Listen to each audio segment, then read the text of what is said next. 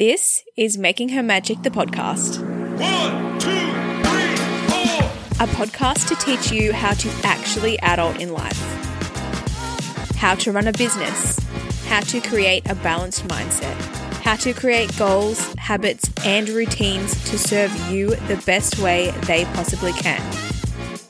This is the best advice for the best version of you. Hey guys, thanks for clicking on another ep of Making Her Magic, the podcast. This is Amy, your host, and I just quickly want to do a little life recap before we get into today's podcast topic. So, as of this recording, I am six weeks postpartum with baby Lila, and I like to think that I'm getting the hang of the whole little human needing me to survive kind of thing. Lila has been great, honestly, other than the fact that she has such a freaking cute face that I stare at all day that gives me a kink in my neck. she sleeps really well, she eats really well, and she, yes, she hasn't really given us any grief. So I'm very thankful for that. I'd also like to shout out to the people that have been helping us transition the most. That being my mum, who sadly left to go back to Australia a couple weeks ago, and of course, all of Greg's family, who we have very close to us here. Without their help, I know that we would have had a much harder time transitioning to a family of three. So I'm very grateful for them. I'm well aware of how lucky I am to have such supportive people around us. So, yeah, I have just started getting back into workouts. So up until now, I've just been walking. Um, but yeah, I'm really excited to get really fit. I want to become like the fittest and strongest that I've been ever. when I'm I'm picturing myself back in 2016, I was a power lifter and I was really strict with my food that I ate, although I back then I was drinking a lot and partying, but I was super strong, super fit. I was really disciplined, and that's where I want to get to again because when I came to Canada, I got a bit lazy and I found a lot more excuses to not go to the gym and not do any exercise, but that's changing now that I am cleared to do my postpartum workouts. I am determined to get to my fittest and strongest ever. So, keep me accountable for that. All right, that's my mini life update that I wanted to let you guys know of. Let's cut to today's topic, and that is decluttering everything.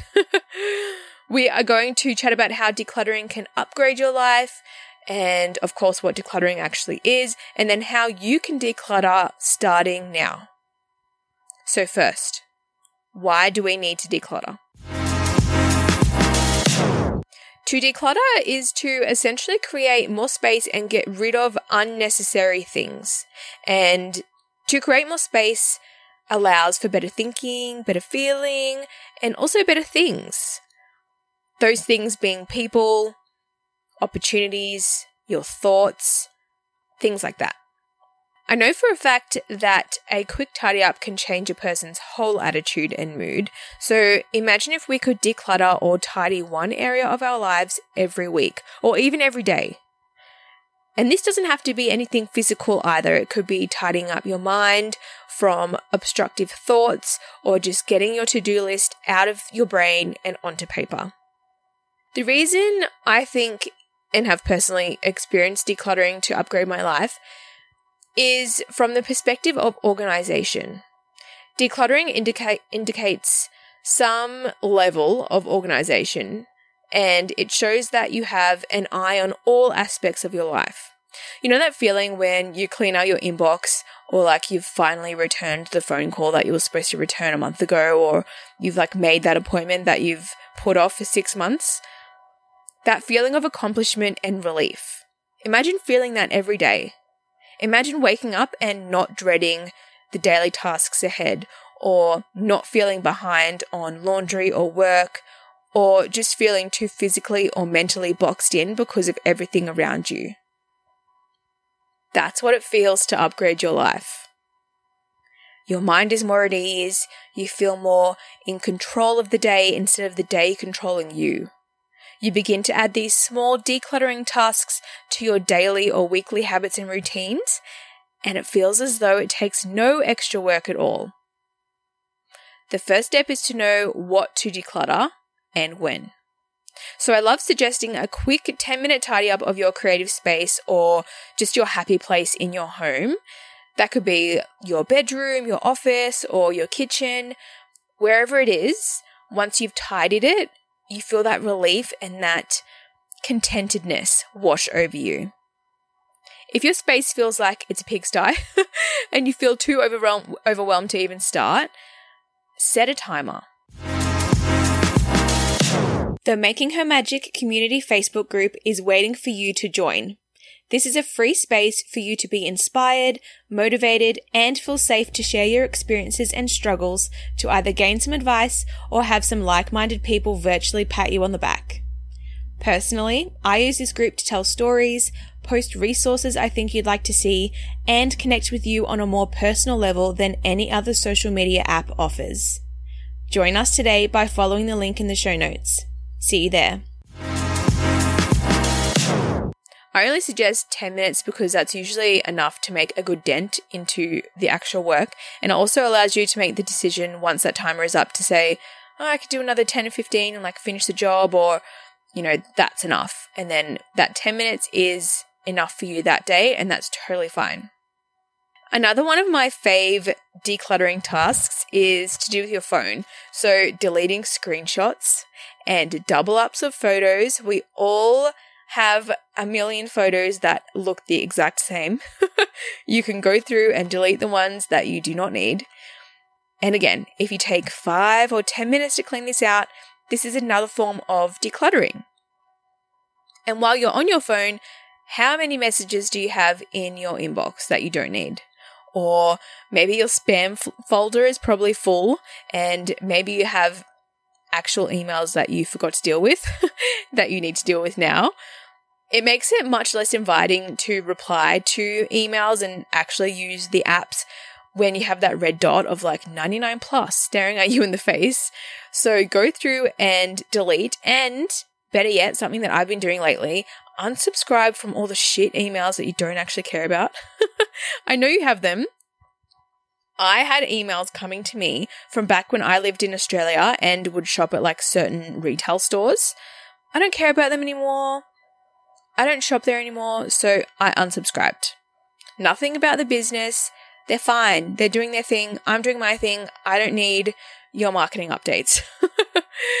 and you can do the same. And again, just 10 minutes to begin with, every day or every week, chipping away, and eventually you'll be on top of it all.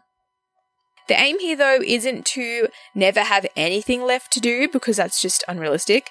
There's most likely always going to be something to clean or to tidy up, and that's just life. But the point of decluttering on a regular basis is to make sure you don't it doesn't get out of hand or like to the point of overwhelm and to the point where it actually affects your mood or it affects your creativity or your workload. I personally love cleaning and decluttering, so it never feels like a chore to me. But if you're someone who hates to clean and tidy, use my 10 minute timer trick and just start from there.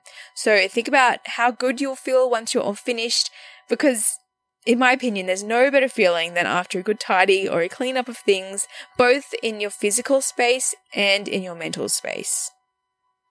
As a new mum, I feel confident in saying that it truly only takes 10 minutes a day and we can all find that time somewhere. It's only a matter of committing to creating that habit. To show enough respect to both yourself and your space, to leave more room for, as I said before, creativity and clarity, and to also invite a calmness into your life and space. Physical and mental tidiness are totally correlated. Don't underestimate the power they both have over your current reality. If you have mental clutter and physical clutter, where do you think things are going to end up? If you take that time to do that meditation, do that journaling, get your to do list on paper, to put the laundry away, to do some folding, whatever it is, it creates more space and invites more space into your life. And who knows what's going to come from that?